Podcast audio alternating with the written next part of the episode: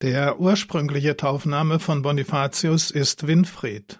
Er ist geboren zwischen 673 und 675 als Kind vornehmer Eltern im damaligen Kleinkönigtum Wessex im Südwesten Englands. Wahrscheinlich handelte es sich um eine angelsächsische Adelsfamilie. Die heilige Lioba und die heiligen Geschwister Walburga, Willibald und Wunibald gehören zu seiner Verwandtschaft. Winfried wird im Benediktinerkloster Exeter und Nursling erzogen, wo er auch seine Gelübde als Mönch ablegt. Nach seiner Ausbildung ist er zunächst Lehrer für Grammatik und Dichtung. Er verfasst Bibelauslegungen und schreibt Gedichte.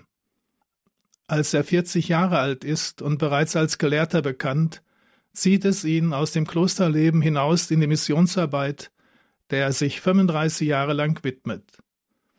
Seine Missionstätigkeit ist im Rahmen der angelsächsischen Missionsbewegung des siebten und achten Jahrhunderts zu sehen.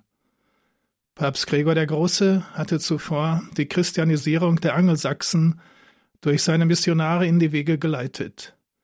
Diese sollten nun ihrerseits die Bekehrung der Germanenstämme, insbesondere der stammesverwandten Sachsen, anstreben.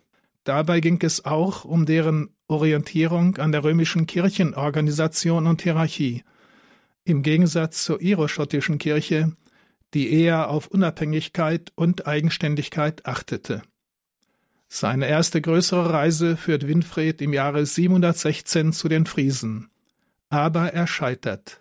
Die damals heftigen Auseinandersetzungen zwischen den heidnischen Friesen und den christlichen Volksstämmen lassen eine erfolgversprechende Mission nicht zu.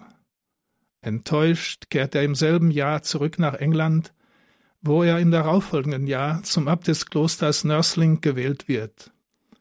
Aber bereits zwei Jahre später gibt Winfried sein Amt auf, um wieder zur Mission aufs Festland zu reisen. Dieses Mal verlässt er England für immer. Zunächst aber unternimmt er eine Pilgerfahrt nach Rom, wo er dem Papst seine Pläne unterbreitet und um dessen Unterstützung bittet. Am 15. Mai 719 beauftragt ihn Papst Gregor II. als Heidenapostel den deutschen Völkern das Evangelium zu verkünden. Er erhält den Namen Bonifatius nach dem Heiligen des Vortages und reist nach Bayern, dann nach Thüringen, Hessen und schließlich zu Willibrord nach Friesland. Missionsreisen sind zum damaligen Zeitpunkt Expeditionen, die aus Handwerkern, Kriegern und größerem Gefolge bestehen um Klöster und Niederlassungen zu gründen. Der Missionswunsch von Bonifatius trifft sich mit den Interessen des fränkischen Hausmeiers Karl Martel. Dieser sieht im Christentum und seiner Organisation eine Klammer, den Zusammenhalt seines Reiches zu fördern. Er stellt daher Bonifatius einen Schutz- und Geleitbrief aus. Obwohl die politischen Voraussetzungen in Friesland auf dieser Reise günstiger sind, gibt es erhebliche Spannungen zwischen Bonifatius und Willibrord, so dass sie sich 721 trennen. Ein Jahr später ruft der Papst Bonifatius nach Rom und weiht ihn zum Missionsbischof. Er soll die Kirche in Germanien ordnen und die iroschottischen Gemeinden in die römische Kirche eingliedern. Der Papst stattet ihn mit einem Empfehlungsschreiben an Karl Martell aus. Die Bischöfe in Frankenreich sind aber weniger an der Verbreitung des Christentums interessiert, sondern sie regieren vielmehr wie weltliche Herzöge. Es werden keine Synoden abgehalten und nach Rom gibt es fast keinen Kontakt. Bonifatius Pläne zur Neuordnung der fränkischen Kirche stoßen auf Widerstand. Berichte sprechen von Versuchen, ihn umzubringen.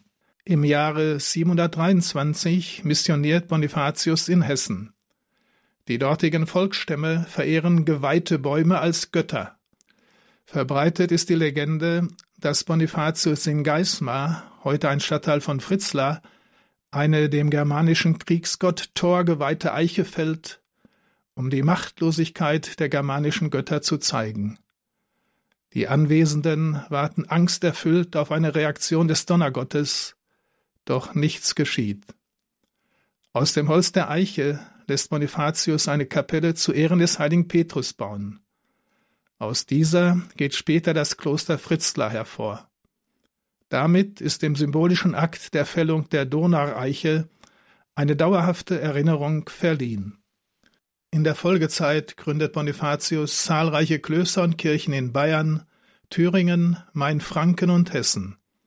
Damit schafft er das Fundament für die ganze deutsche Kirche, stets in enger Verbindung mit Rom. Als Anerkennung ernennt ihn der Papst zum Erzbischof und auf seiner dritten Romreise zum päpstlichen Gesandten.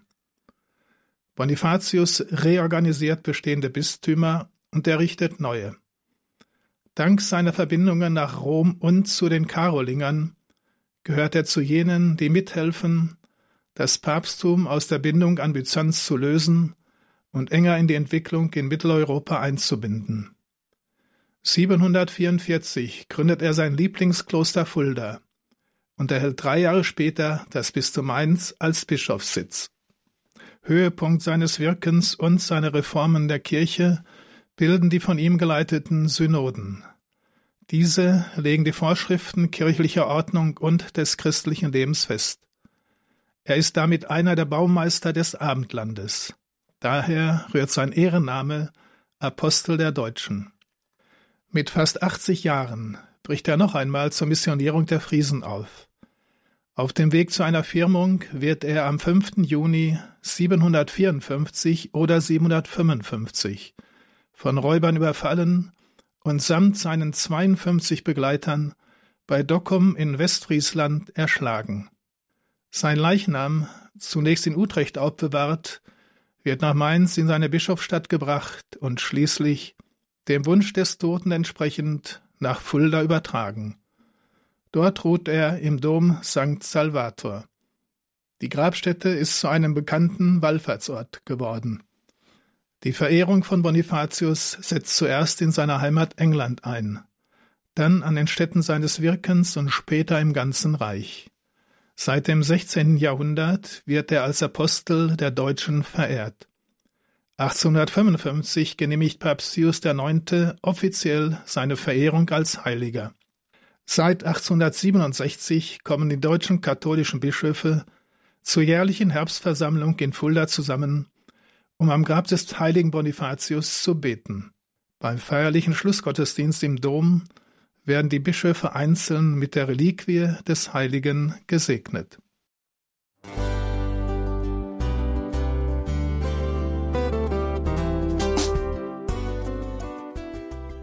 Liebe Zuhörerinnen und Zuhörer, vielen Dank, dass Sie unser CD- und Podcast-Angebot in Anspruch nehmen.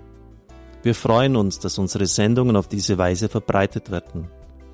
Dieser Dienst ist für Sie kostenlos. Für uns ist er allerdings mit einem nicht unerheblichen finanziellen Aufwand verbunden. Deshalb sind wir für jede Spende dankbar.